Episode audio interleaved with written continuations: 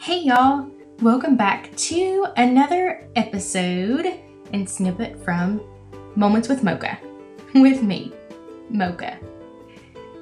I know that it's been a few days, um, weeks even, that I've posted anything as far as a new episode, but challenges happen in our lives, and then we also have to come to a point where we can actually challenge our limits. So, for today's episode, the thing that I would like for everybody to kind of focus on is seeing your worth.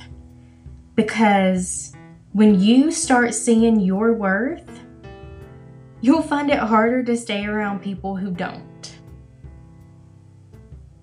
So, challenge your limits, set new goals for yourself, be honored and thankful for the things that you have in your life and the people that are around you. And for those people who aren't supportive of what you're doing with your life, maybe it's time to make a change. Just do you. Always do you and do it better. Because nobody else is going to be you.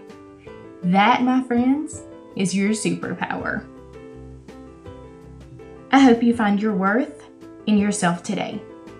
Stay tuned for more Moments with Mocha right here and the Want Love series where you're streaming this podcast. Have a good one.